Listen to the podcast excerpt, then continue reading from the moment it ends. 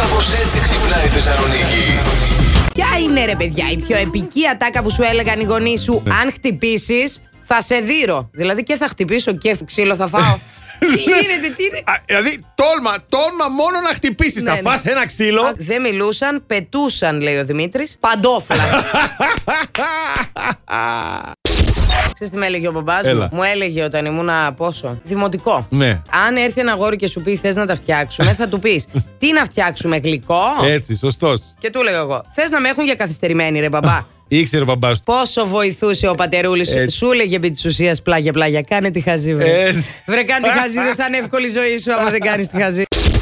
Ποια είναι ρε παιδιά η πιο επική ατάκα που σου έλεγαν οι γονείς σου. Η Μέρη λέει: Αν δεν κοιμηθείς το μεσημέρι, Ναι. θα έρθει ο μεσημεράς να σε πάρει. Να τα λέμε όλα. Ναι. Η Queen V έχει πει πολλά μαργαριτάρια. Ναι. Αλλά δεν μου έχει πει ποτέ αυτές τις βλακίες που λέγανε Θα έρθει ο γύφτος να σε πάρει, Ναι, ναι, τα θα χαζά σε αυτά. δώσω στο τέτοιο. Ναι. Αυτά δεν μου τα έλεγε. Άντε, πάλι καλά. Γιατί μπορεί να χαιρόμουν. Κατάλαβες. Ενώ είμαι νέα πολίτησα, την πολύ δύση της Θεσσαλονίκης δεν την ξέρω καλά. Οπότε Ναι. βάζω GPS. Με αυτή να την τύπησα. Δεν θα τα βρούμε ποτέ.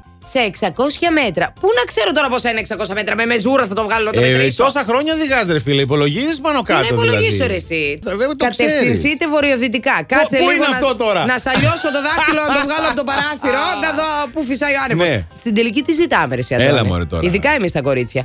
Βάλτε μια ανδρική φωνή στο GPS Έτσι. να μας λέει Μπράβο, κοριτσάρα μου Δημήτρη. Στα 100 μέτρα στρίψε δεξιά τώρα. Δεν μπορείτε να το κάνετε.